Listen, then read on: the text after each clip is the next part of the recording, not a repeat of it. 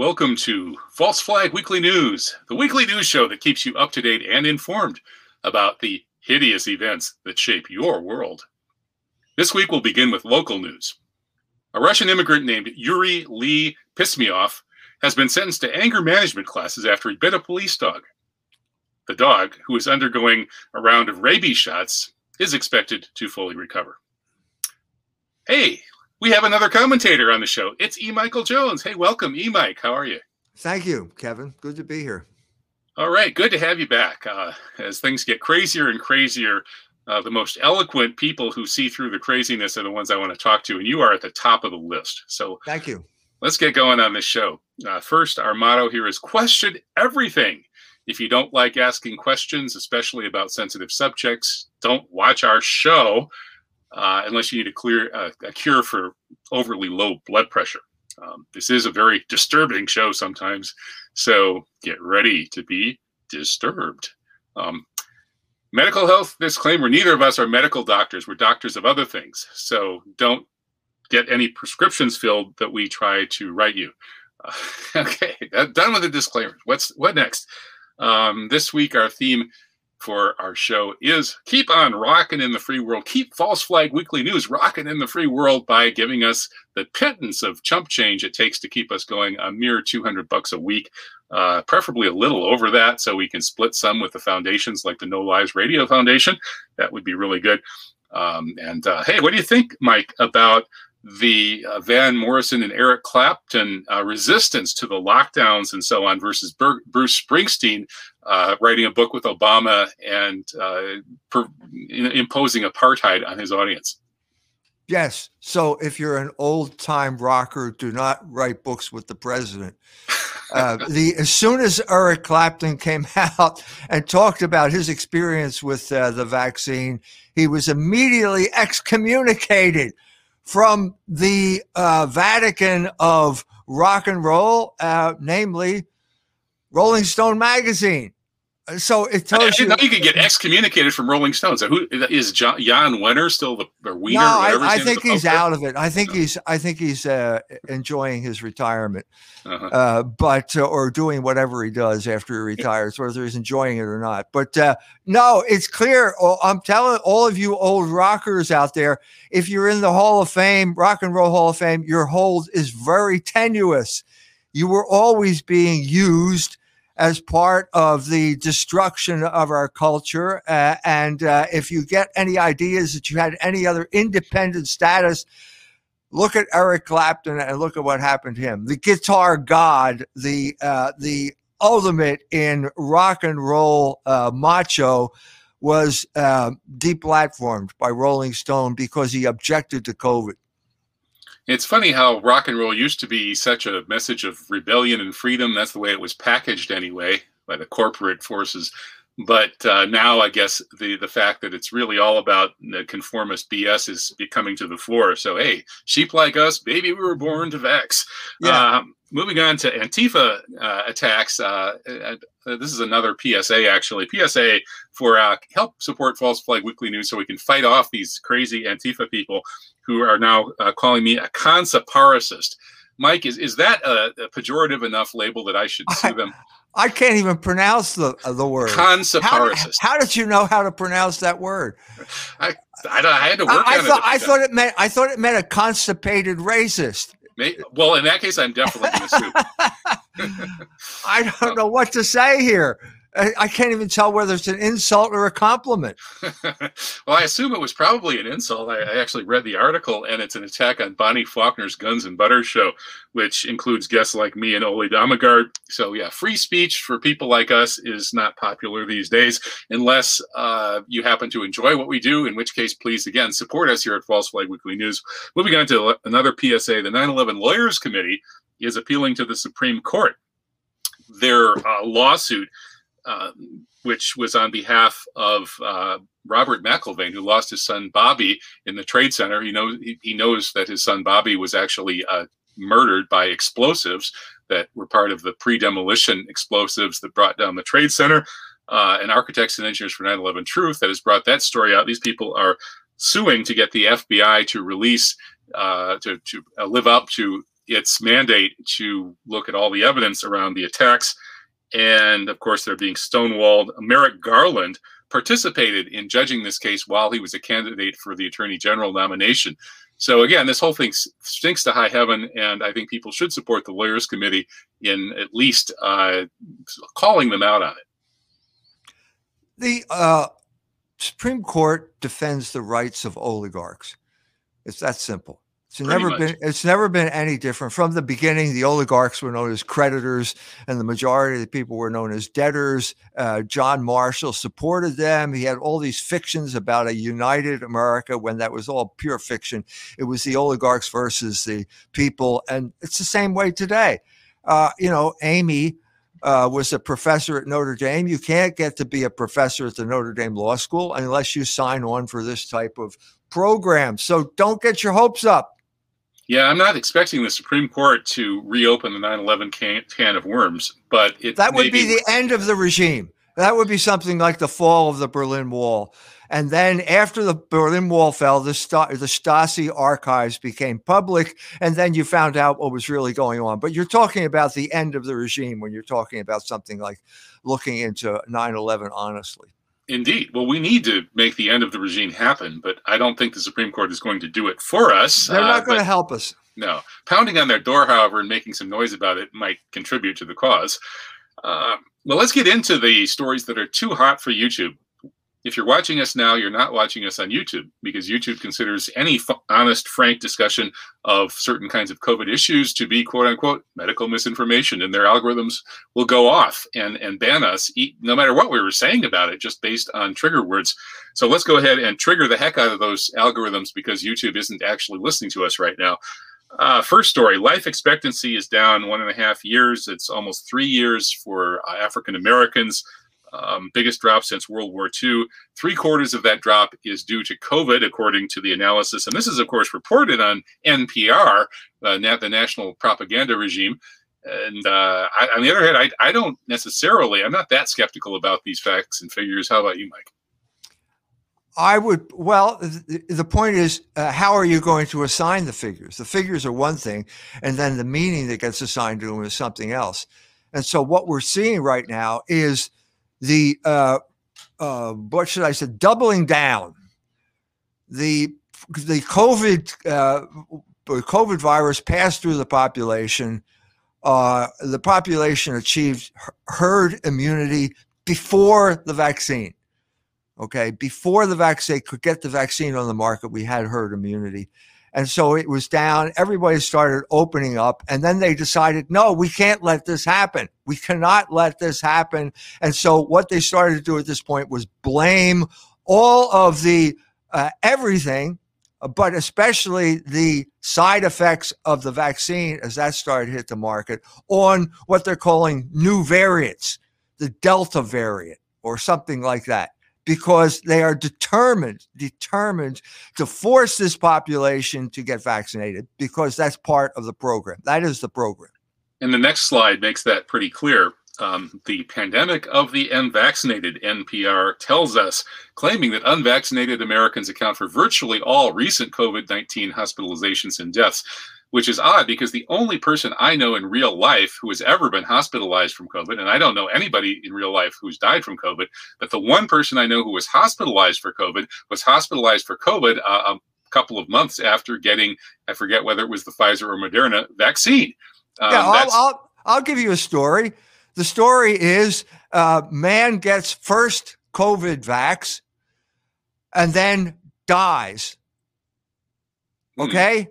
Now, what uh, he died of COVID, according to the official story, because he didn't get the second vaccination. Well, wait a minute. There's another possible interpretation here. Maybe he died of the vaccination. So this is the type of sleight of hand that's going to be imposed on the data to, to because they have an outcome that they are determined to impose on the rest of us. And if he died after the second vaccination, they would have said it's because he didn't get the third vaccination, the booster. Right. So right. it's your, it's the point here is you are going to have vaccination on a regular basis. You meaning the entire world, the entire world.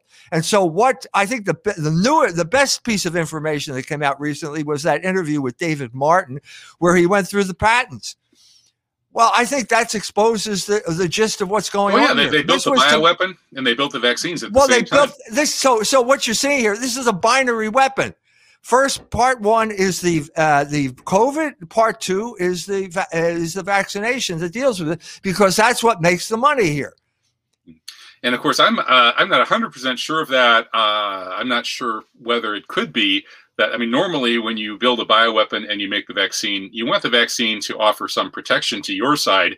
Uh, so normally the vaccines, even no matter you know if they did if they could do a fair amount of damage, like Gulf War vaccines uh, cause so much Gulf War syndrome, but it still could be that overall the vaccine actually uh, does create better outcomes than the disease itself. That's what one would expect from biowar research and vaccines. That's what our producer Alan Reese believes. He is vaccinated. He hasn't had any ill effects, and he thinks he he trusts the vaccine precisely because he knows it was a military vaccine developed by the same evil genocidal people that created the bioweapon itself and then used it to attack uh, China and Iran. So that's Alan's perspective. Um, but of course, you don't agree with that one, Mike. No, I, it, the vaccine produces spike proteins. Uh, spike proteins uh, among a certain uh, part part of the population produce clots, and clots, if they go to certain places, will kill you. So that's that's part that I, that's part of the uh, that's the story.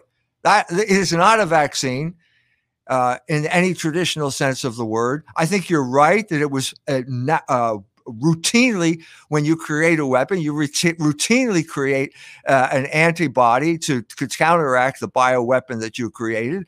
But that's also a way of, of profiting from it because we now know the people who own the patents to these things, and and uh, Dr. Fauci is one of them. So that fits in with the economic program, but the economic program is also part of a bigger program of political control. So it's like Mm. uh, interlocking uh, uh, circles, and we need some type of Venn diagram to parse them and make sense of them. Well, the NPR stories at the bottom of those stories, they all try to beg you to sign up for their new normal newsletter. Uh, so it's like their slogan is "Be a new normal." Which Uh, means which means accept everything they say. That's going to be normal now because we have to get back away from the situation where pe- people became skeptical of the conventional narrative, which happened in 2019, which is precisely the, the reason for the COVID intervention was basically to shut down that type of dis, uh, uh, that type of uh, from their point of view disinformation. Well, you better get that new normal newsletter if you want to be a new normal, because if you go to Facebook, uh, they're killing you. That's what Joe Biden says. Uh, they're killing people on Facebook because they're allowing the skeptics uh, to not get purged quickly enough. so uh, here's some of the information that they are indeed trying to purge at Facebook and Twitter and YouTube and every place else. Uh, so this is up on BitChute. Um, an Ohio-based attorney, Thomas Renz, is filing in Alabama on behalf of America's frontline doctors, claiming that a whistleblower has leaked documents showing that there have in fact been 45,000 deaths within three days of vaccines uh, or getting vaccinated, and that that's being covered up. So I'm curious to see those documents. We we need some type of court of appeals here. We need some type of final uh, adjudication, and the court does this when they put you under oath, and you have to tell the truth. And if you've if you're found that you committed perjury, you will go to jail. The government, unfortunately, is now under the control of the very people that we need to talk about. And that came out in that press conference. I don't know where that's on the agenda here, but uh, when uh, Ms. Psaki uh, announced that we are, we, the White House, is collaborating with Facebook. Well, wait a minute. Wait a minute. That, let's uh, put aside that statement that is attributable to Biden's dementia rather than anything else.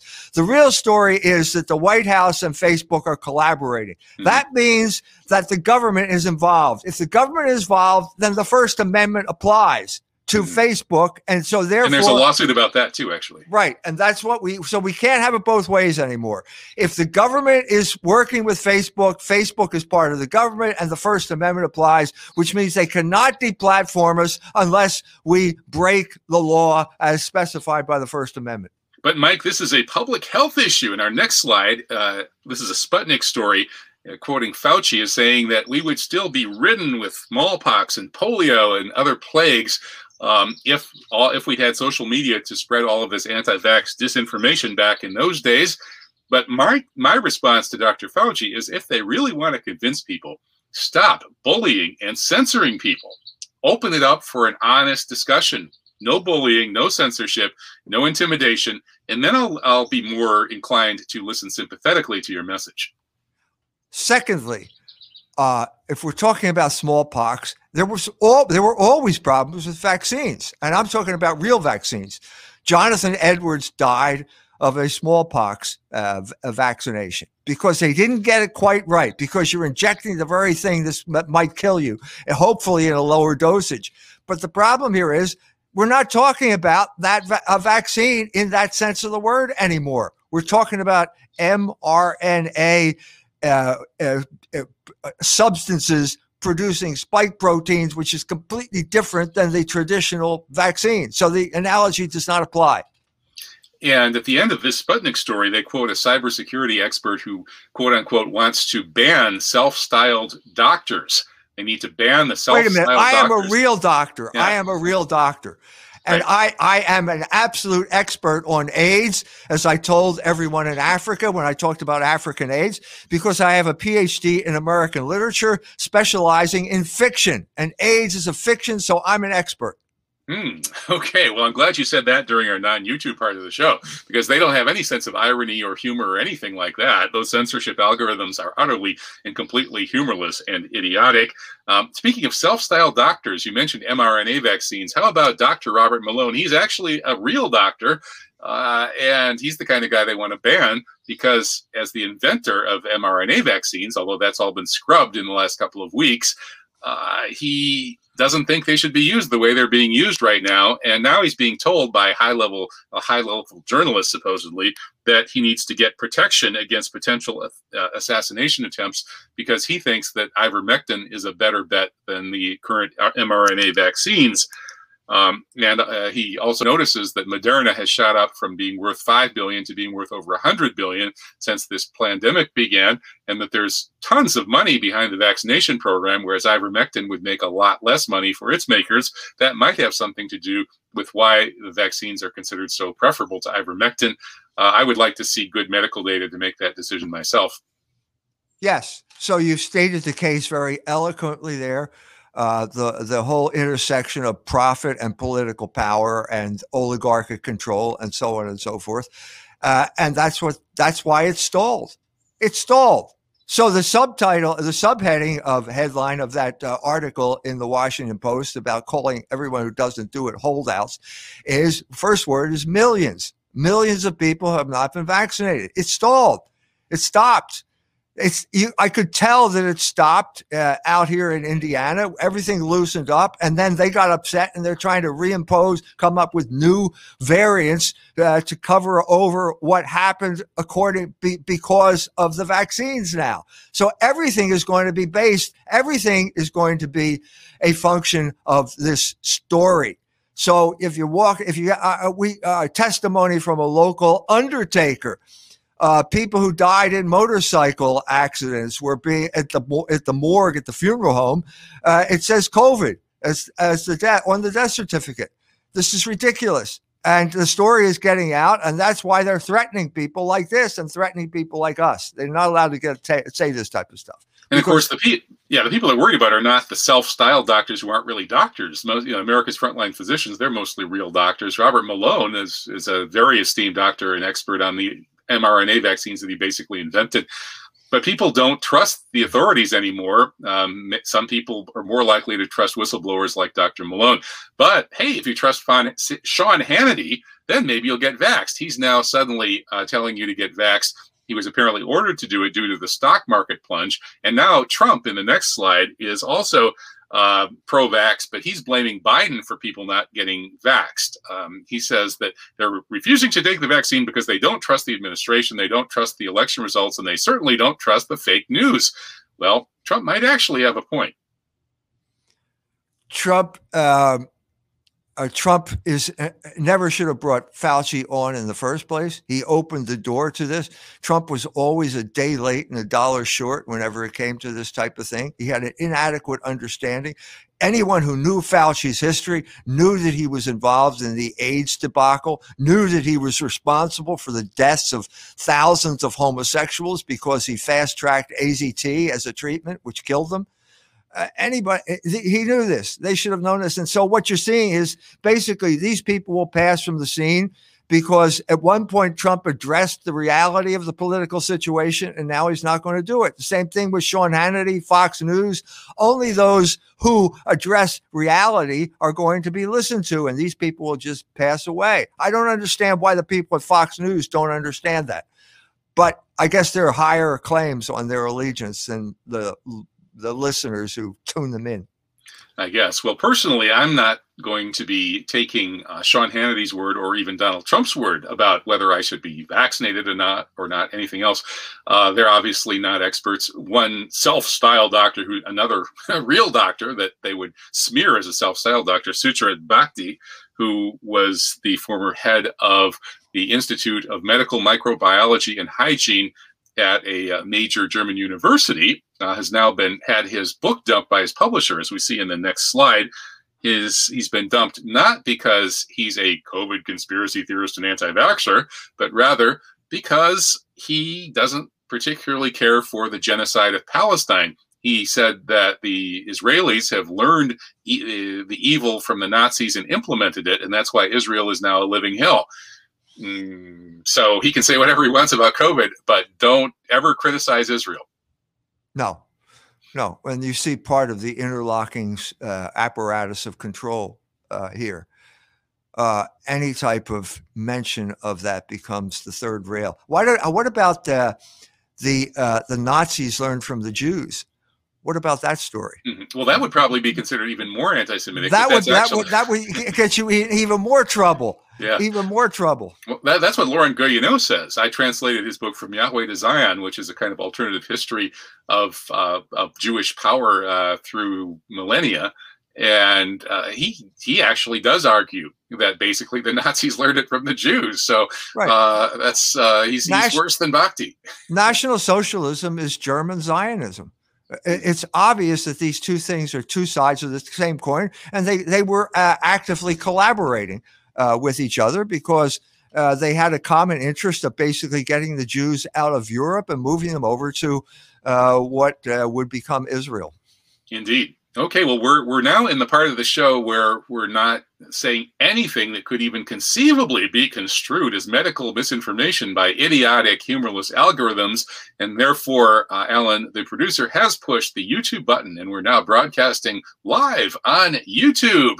So let's talk about some controversial things that maybe they won't cut our heads off for talking about. Speaking of cutting heads off, how about France?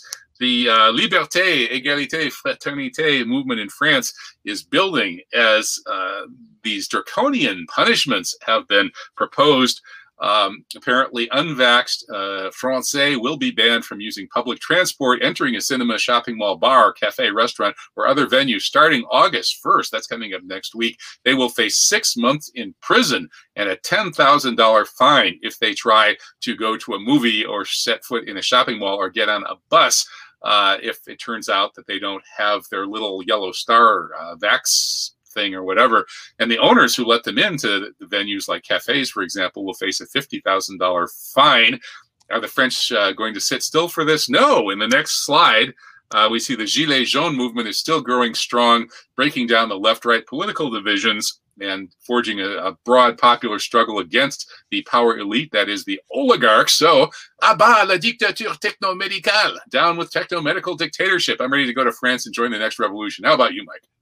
No, I'm going to stay where I am, but I applaud the French uh, because uh, they are, in many ways, on the, the front lines of this.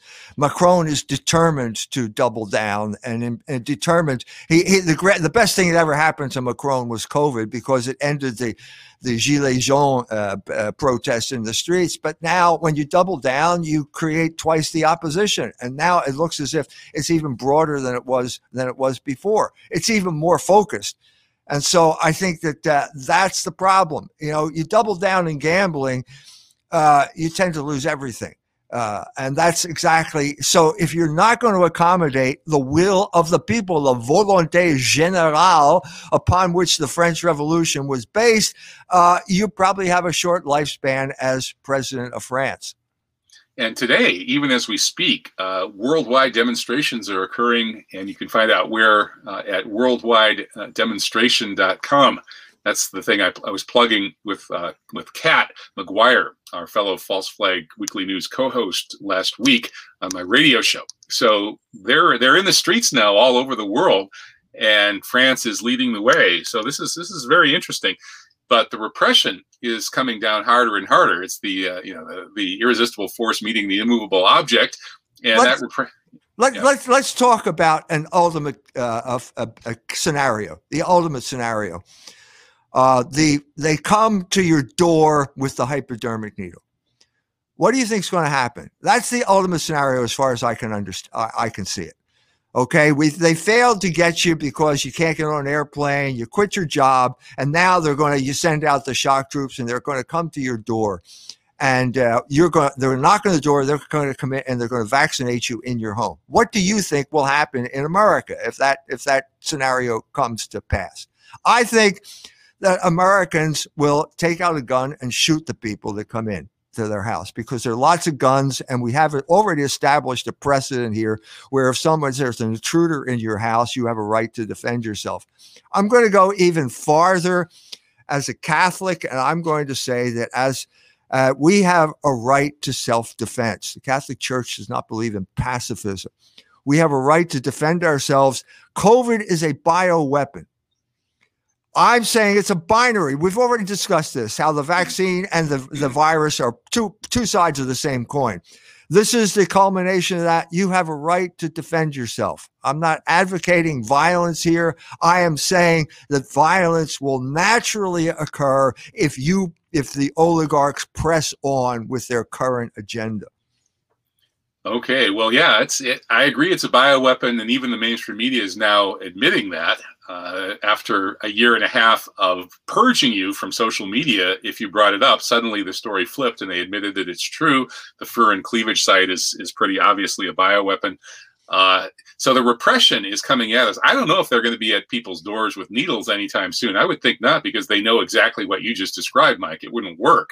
But maybe they're that stupid. I don't know. But they're certainly repressing the uh, media environment and uh, Iran in particular has been getting uh, the the iron fist coming down on it. Uh, here's my new article at American Free Press about the uh, obliteration of PressTV.com, which removed the URLs for thousands and thousands of pro 9/11 truth stories, like Alan Sabrosky, the former head of strategic studies at the uh, the U.S. Army, um, what was it called? The U.S. Army War College, uh, they had a terrific interview with him. So much great 9 11 truth stuff on Press TV. And then uh, a couple of months before the 20th anniversary of 9 11, boom, uh, the US government erases PressTV.com, and all of those stories are now very difficult to find.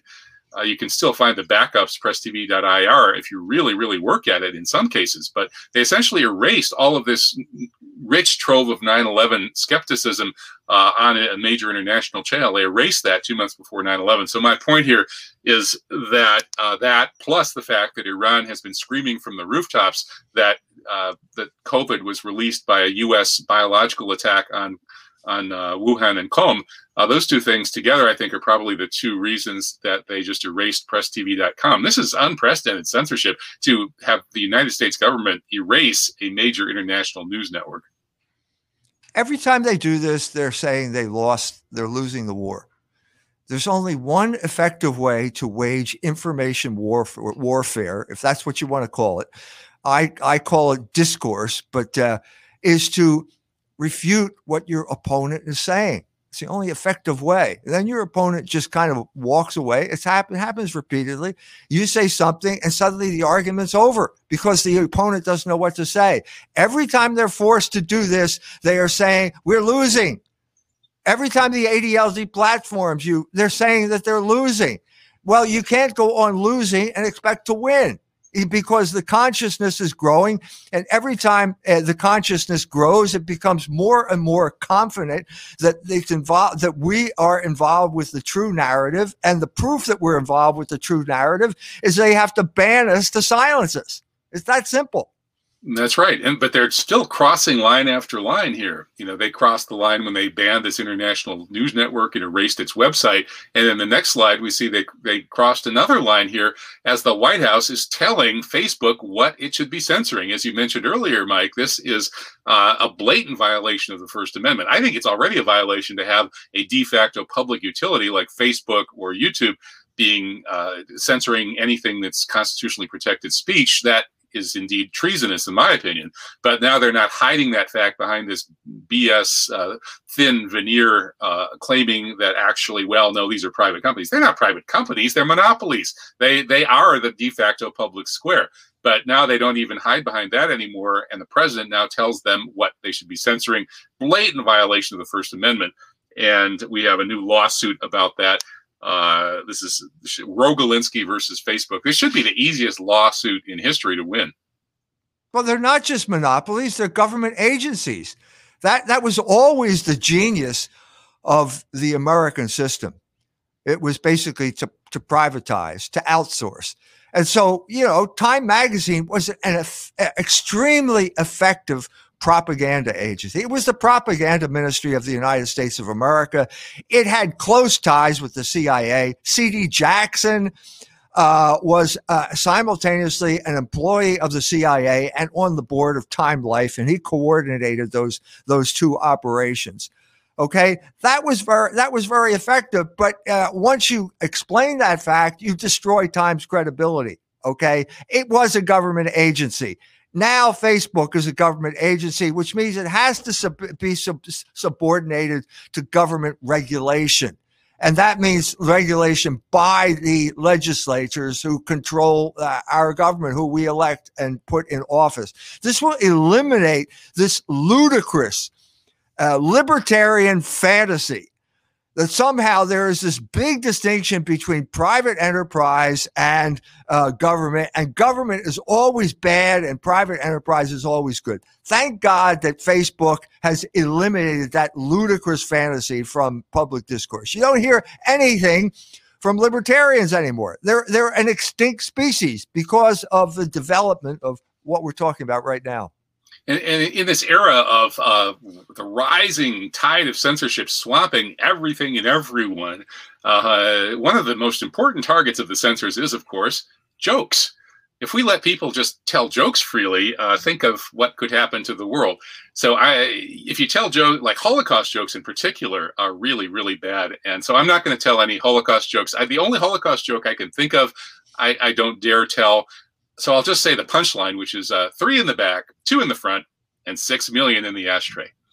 Oops, I guess I'll never work in this town again, especially uh, not at the Olympics committee.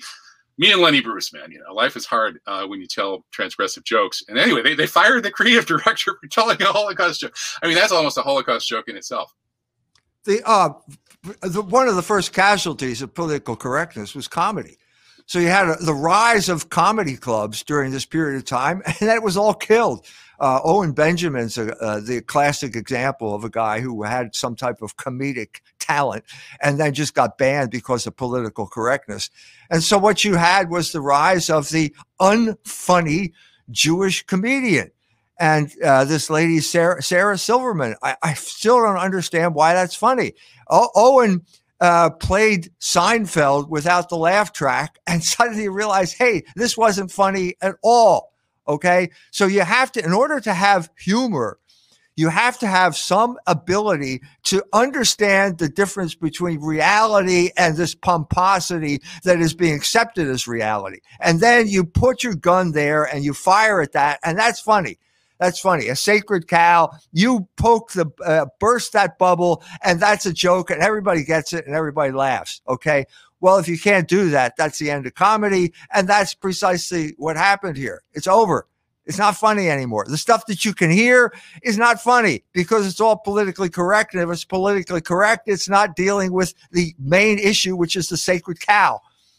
Exactly. So the, the, Holocaust is a sacred cow, and another sacred cow that we can certainly never laugh at is the uh, terrifying incursion at the Capitol on January 6th. But if you look closely at the details of this incursion, uh, and you look at the discussion about possible election fraud, you know, you realize that the mainstream narrative that we can totally trust American elections, uh, they're perfect and always have been. There's never been any election fraud. That's nonsense. Uh, and the left and the right agree. Here we have a pretty decent article uh, the right by Bob Jenkins. It's actually on your left, but it's from the on the right side of the political spectrum, pointing out that there are some kind of prima facie reasons to doubt the 2016 elections. And then on the on the right, which is actually the political left, you see the story by Jonathan Simon, who will be on my radio show next week, pointing out that yeah, mostly it's actually the Republicans that have been cheating, and the fact that the Republican uh, congressional races did so much better than the president in this last election that's that's bizarre, and it actually might be a sign that those uh, Republican congressional races were in fact rigged uh, in in the favor of Republicans. But maybe Trump didn't get the benefit of so much rigging. Uh, in any case, uh, are we allowed to laugh at elections? Are we, or, or, are American elections a sacred cow too? Can can we take it? Do we have to take everything seriously? Uh, is is, is are, are, these talking points of the mainstream media so sacred that nobody can question them or joke about them? Well, uh, Thrasymachus, in his dialogue with Socrates, said that truth is the opinion of the powerful. Uh, that's that's the criteria. So you have to check with the powerful people to find out uh, what you're allowed to, to to laugh at, or what you're allowed to believe. Uh, and this is obviously the antithesis of what this country was founded on. So you have this. Uh, what what is what is this uh, this attack on the Capitol building? The the biggest threat to American democracy since what? Since the beginning. Uh, well, I think it was Charlottesville too, if you want my honest opinion. I think that uh, they knew what was going on. They allowed these people in, and, and that's what the next slide is telling us. So let's let's move to that story. This was actually from a, a left wing perspective, but it is fully, uh, pretty, it basically matches what you're saying. They let them in. They lured them in. Uh, I mean, I was in the Capitol years ago, and you couldn't get near the Capitol even then, this this was before 9-11, you couldn't get near the Capitol, you know, and they had all of these security devices and everything else. And you mean to tell me that uh, these these guys who didn't know what they were doing could just bumble their way in? No, they were let in.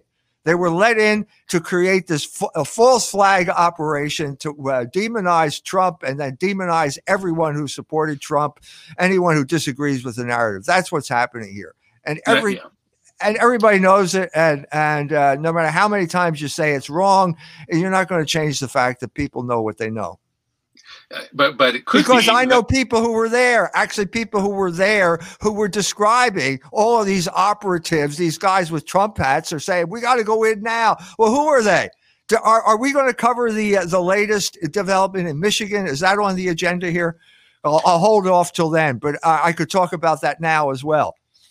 Yeah, the, we, we could jump to that in just a second. I, I want to make the point that uh, this excellent story here by Paul Jay uh, updates his piece that he did back in January, uh, pointing out that yeah, everything you just said, Mike, is absolutely true. And and in this uh, article, he shows that Mitch McConnell and Nancy Pelosi almost certainly colluded uh, because they actually had the power to call in security or not to, and they chose not to. So they certainly colluded in setting up the false flag that you just described to demonize the Trump supporters and to crush Trump.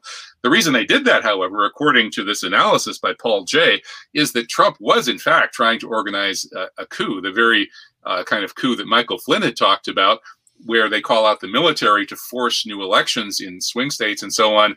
And so that coup plan uh, had failed by January 6th. So uh, McConnell and Pelosi, who basically want to crush the Trump movement and get rid of Trump, he's a pain to both of them for, and everybody else for different reasons. They uh, set up this incursion. Um, so I, I, think that's the full story. There was actually a Trump uh, coup plot uh, featuring some of Trump's supporters in the military, such as Acting Secretary of Defense Miller, uh, before uh, all of this. And then that had failed by January 6th, and January 6th was used to uh, crush the movement that was behind that coup plot. Yes, yes, that makes sense. Perfect mm. sense. It's actually a really good article. I really recommend people read this. Paul Jay is a, a serious professional journalist. Uh, cut his teeth. He's, he's Canadian, but he, has got a, a, a, great background. Highly recommend his work, and especially this article if you want a full view of, of the, the larger picture around January 6th. Um, and, and of course, January 6th was, was so terrifying that we almost lost the nuclear football.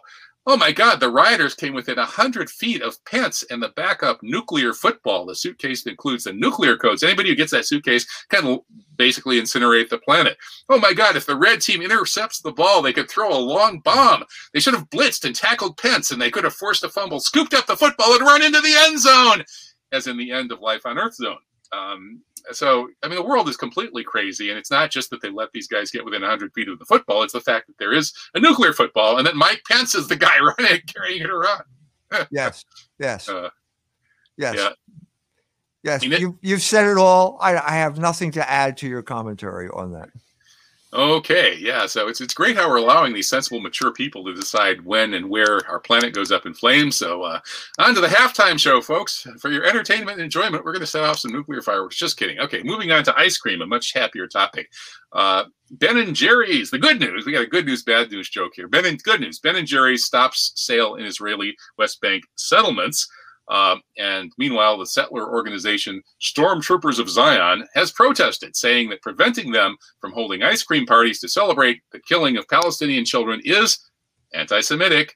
Um, so that's the good news. Uh, the bad news in the next slide is that, in fact, looks like these anti BDS laws are going to be invoked by the Zionists to try to bring the ice cream back for the celebrations of killing Palestinian children. And then the final bad news is that really even Ben and Jerry's targeting settlements. What do you mean settlements? The whole occupied Palestine is settlements. There's no difference. Uh, excellent article here by Maureen Clare Murphy making that point. Yes. So now you see the Achilles heel of uh, the governor of Florida and the governor of Texas, uh, which seemed on the surface to be uh, cells of resistance against the COVID lockdown, against the uh, the uh, censorship, deplatforming on the internet, and now up oh, it turns out that it looks as if Ben and Jerry's is going to be banned from Florida and Texas because those governors passed those uh, anti-BDS laws. Okay, now we we need a political realignment here. Okay, we had at one point there was an anti-Masonic party in the. United States of America because that was a real burning issue. We need a, an anti-Jewish party right now because well, that I, I nominate that, you as the as the presidential candidate. I if if if uh, elected if nominated I will run if elected I will serve.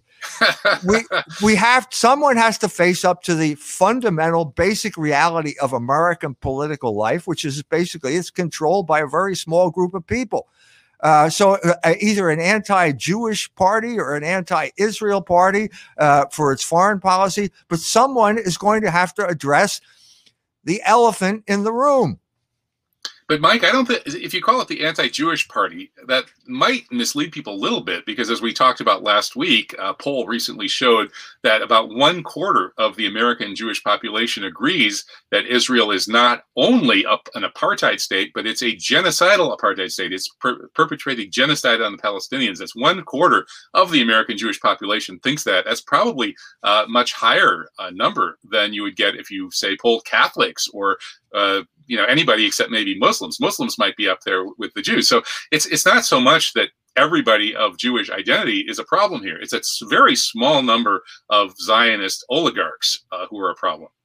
Did I say every Jew was a problem?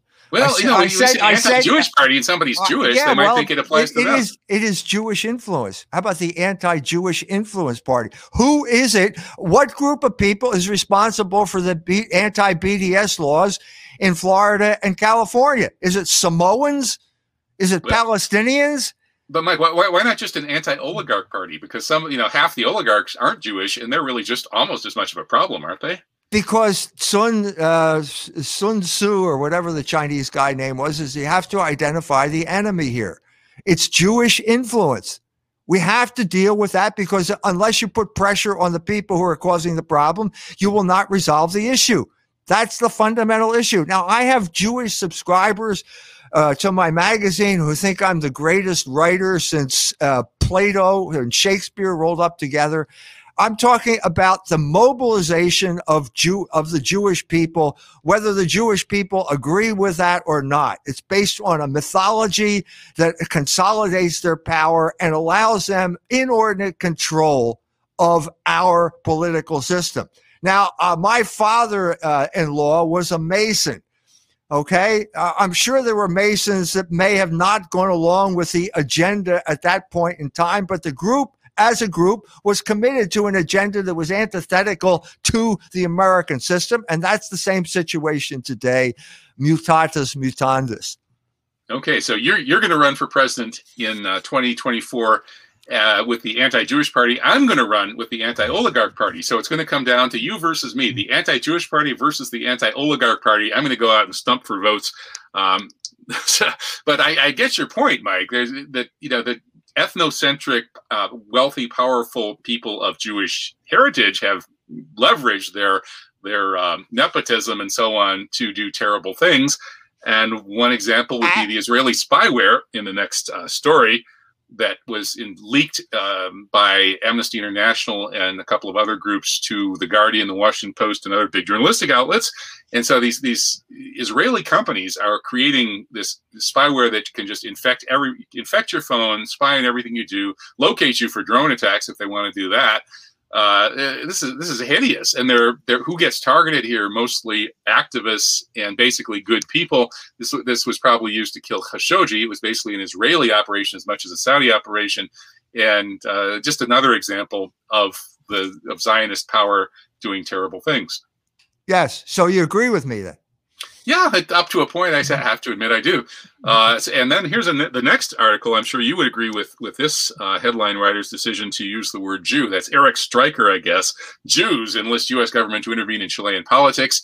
And again, I wouldn't say I would say 99% of American Jews didn't do that, but some of them did. Uh, and there's this uh, election happening in Chile where Daniel Jadue, who's a descendant of Palestinian refugees, is the front runner in the polls, and he's been uh, po- pointing out the Jewish oligarchical control of media in Chile. He was listed as one of the top anti Semites in the world by the Wiesenthal Center because he supports BDS. Uh, basically a totally good guy and uncommonly honest for a politician about to win in Chile.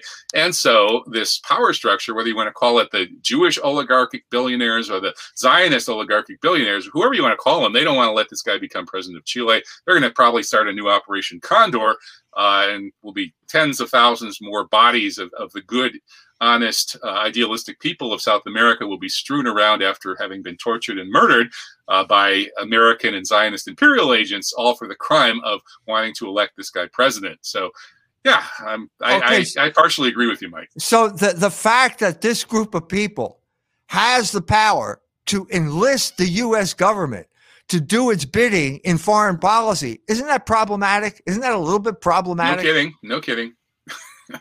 Is there some? Should we have the right to talk about this and maybe determine that this this group of people should not have the right to commandeer the United States government? Well, wait a minute, Mike. Are you telling us? And let's advance to the next slide. Are you telling us that you don't think that the Israeli intelligence people should be having folks like Jeffrey Epstein collecting dirt on American politicians in order to run the American government? Because that's what this article in Rolling Stone is basically telling us, although Vicky Ward, the author, doesn't say it in quite so many words. But basically, what she's saying is, well, I kind of knew that Epstein was an Israeli spy all the way back in like 2004, but he scared the crap out of me, told me that he basically threatened my life uh, if I talked about that or even about his girls.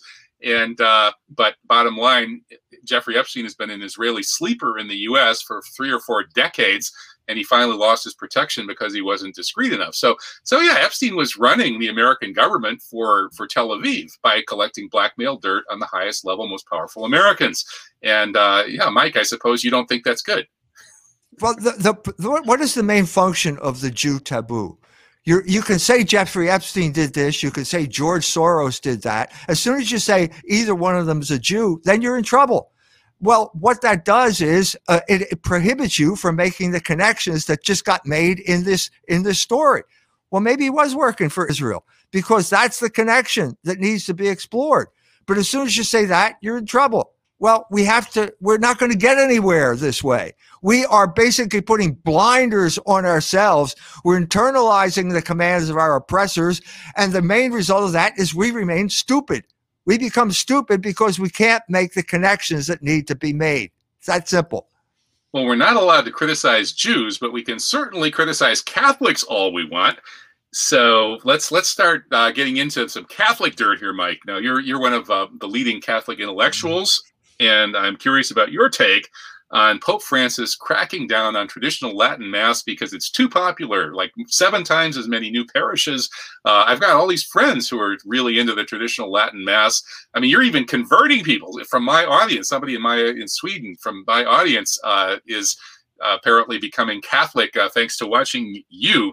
And so the, the, traditional side of Catholicism seems to be picking up steam, and the liberal uh, Vatican II side is dying out. And so the Pope uh, is killing off the successful franchise uh, in a desperate hope to protect protect the uh, fail, failing franchise. Uh, doesn't look like good business sense to me. Are you a libertarian? Am I detecting a kind of libertarian strain, defensive capitalism as the ultimate well, reality here? Me? No, I, I, I, ran for office as a libertarian once. So okay. Yeah, I plead, I plead okay. Oh, yeah. I say, I will, first of all, I want to say Eric Striker's article hit the nail on the head. Okay. And the nail is basically, I hate to say this, but it's my fault that this happened. And I, I was wondering Eric, about that. I think Eric Striker was right. Okay. Because at the middle of that article, there's a passage there where he mentions me and he mentions me uh, uh, having an effect on the younger generation of traditionalists. And that's the, the crux of the matter. That's what, that's what's getting everybody upset. Uh, the the to, to get back to the big picture here, the, the Jews were always upset with the Latin Mass because the Latin Mass had all of those traditional prayers in it about perfidious Jews. Uh, Saint Augustine going into long detail on one of the uh, uh, the matins of one uh, part of the liturgy that uh, was still in Latin, talking about how the Jews killed Christ. They were upset about that, and they dealt with it. They tried to subvert the Second Vatican Council through Malachi Martin, a Jesuit at the time. Uh, I cover this in the Jewish Revolutionary Spirit. And the point I'm trying to make here is that that younger generation of traditionalists started reading the Jewish Revolutionary Spirit, and it caused a schism in the traditionalist movement because it was the Latin Mass movement was created by neocons from New York City who imposed the conservative formula, the conservative template on it. They were all followers of William F. Buckley, and they used his uh, conservative template to basically stifle and weaponize the Latin Mass. That happened years ago. I wrote an article about this 28 years ago. If the Pope, if Pope Benedict had read my article, he never would have expanded the indult uh, to make it basically a second rite. He said it wasn't, but that's in effect what happened. And it grew. It grew to the point where uh, the Jews started to get worried again because there are all these Catholics listening to the traditional denunciation of perfidious Jews in the Latin Rite, and they didn't like it. Wait a minute, they don't know Latin. How do they know what it's saying? they know what it's saying because they have a missal and the missal has it in English across from the Latin translation. That's the way you follow the mass when you didn't know Latin. Okay, so the the point here is that uh, they they the the Jews got upset because here it's the return of the repressed. We thought we completely suppressed this. Now it's coming back. So who do the Jews turn to when they're upset? They turn to the Jesuits uh, the Jesuits are the proxy warriors for the Jews in the Catholic Church. And the Jesuit Thomas Reese, who used to be editor of uh, America Magazine, wrote an article in April detailing exactly what happened. He was upset that young people were going to the Latin Mass because they were hearing this anti Jewish stuff as part of their religion. And so he said, we have to ban it. And that's what happened. Uh, the Pope is a Jesuit. I, it may come as a surprise to you, but the Jesuits work with each other. That is the whole point of being a Jesuit. And so the Pope basically did the bidding of Thomas Reese, who did the bidding of the Jews. George Soros gave uh, $1.7 million to the Jesuits uh, uh, a year or so ago, uh, a, an ongoing operation here. So, what is the bottom line here? The bottom line is basically that in the very act of repressing it, he broke the story, the real story, and Eric Striker told the real story in his article. So thank you, Eric Striker. You hit the nail on the head. Okay, shout out to Eric Striker, and uh, I, I, do hope they won't be successful in uh, censoring the Quran, which also has, I think, very realistic things to say about Jews, both about the the good ones and the not so good ones, and how you know what the difference is there. Anyway, moving on to some horror stories. First horror story: Daniel Hale, uh, a descendant of Nathan Hale, the Revolutionary War spy, uh, got uh, basically martyred for exposing the insane evil of the drone murder program with and, and, including the fact that there are 1.2 million people's names on various stages of their watch list. You think we're on the list of those people that might ultimately get droned, Mike?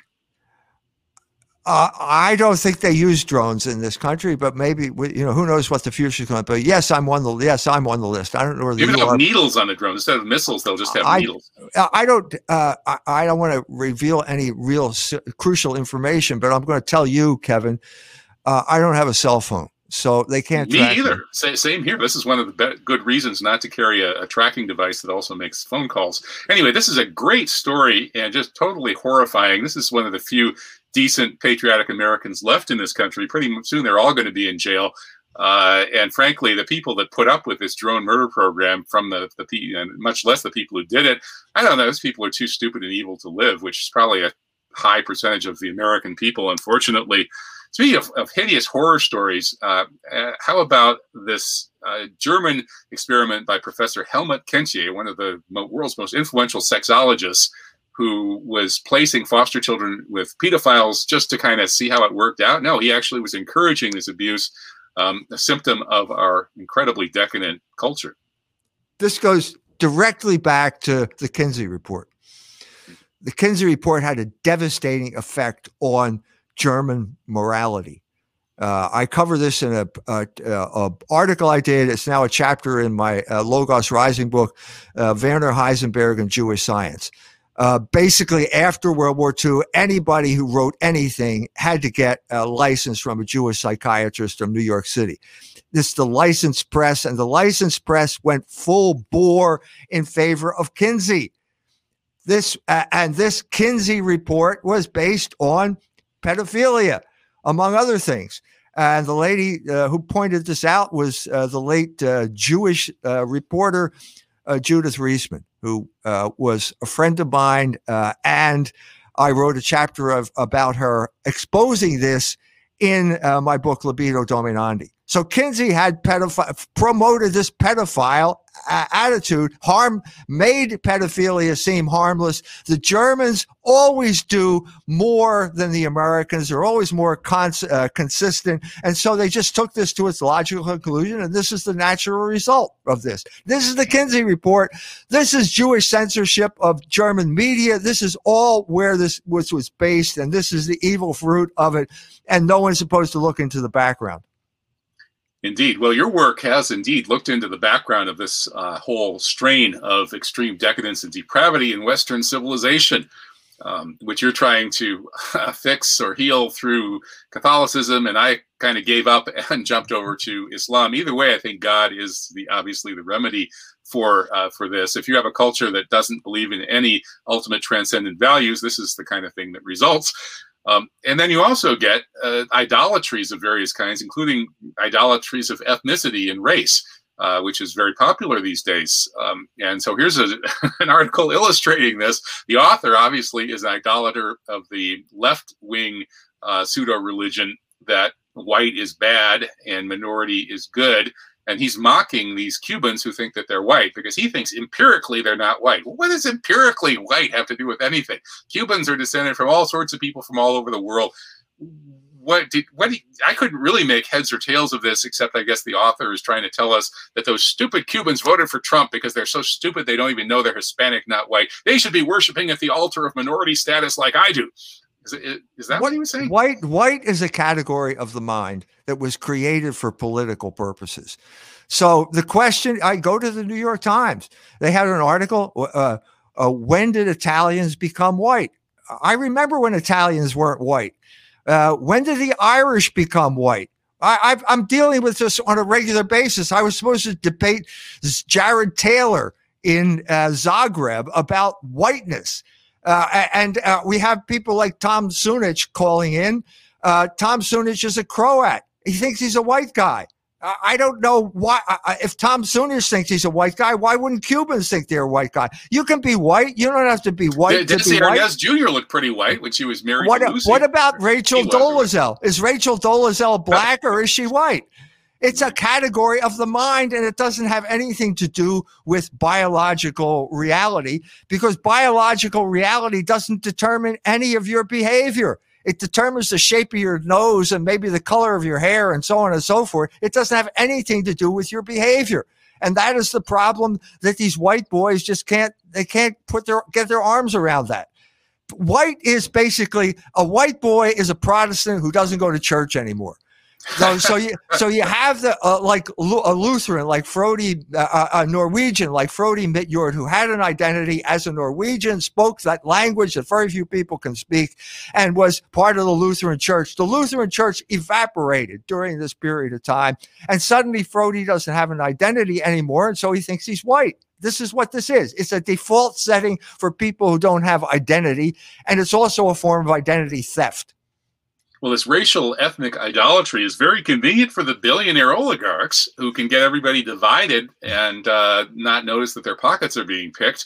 Speaking of which, in the next slide, the uh, Republican red state folks are trying to fix their labor shortage by taking away the extra $300 a week in unemployment benefits that were supposed to go on through September. And this article tells us that there's no evidence that that's actually fixing the labor shortage. No, the labor shortage is very simple to fix. It's called higher wages.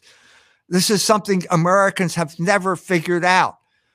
Okay, labor is the source of all value. What are you, a Marxist?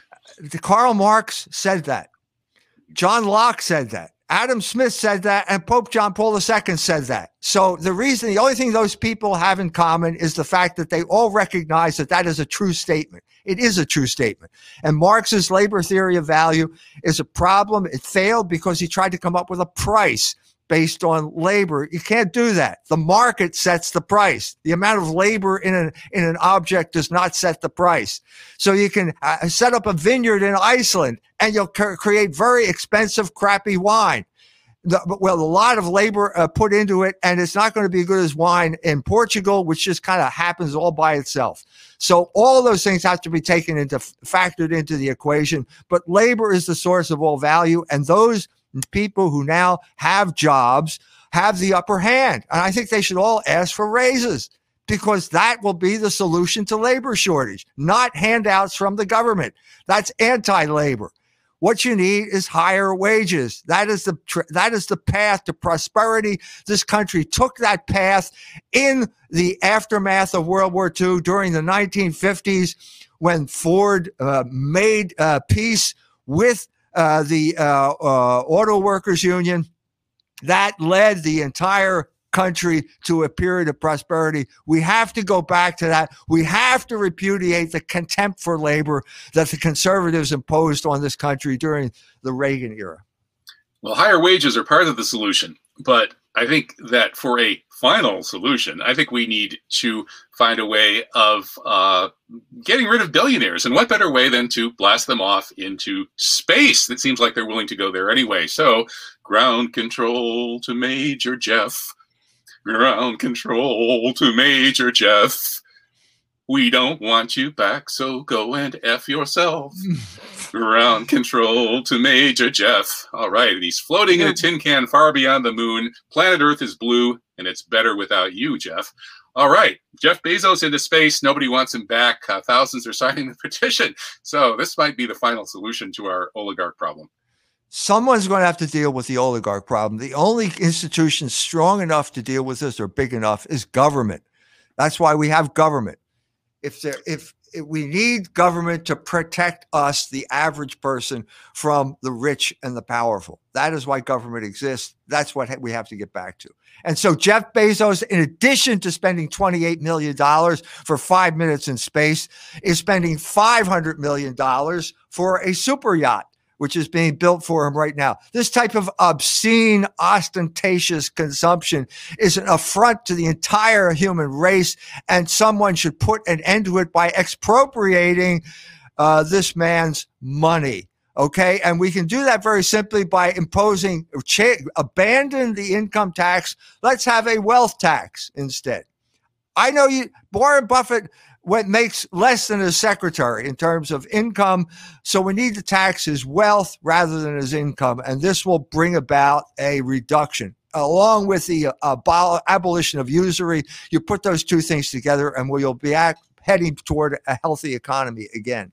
Okay, a wealth tax sounds great to me, especially if a tiny sliver of it gets to support False Flag Weekly News. But while we're waiting for that to happen, folks, please do continue to support our fundraisers so we can bring you shows like this one with Dr. E. Michael Jones. Well, thanks, E. Mike. It's always great doing the show with you. You're welcome. Good to see. Okay. Good to be with you again. All right. Thanks to Ellen, the producer, all of our supporters, and until next week, um, God willing, see you then.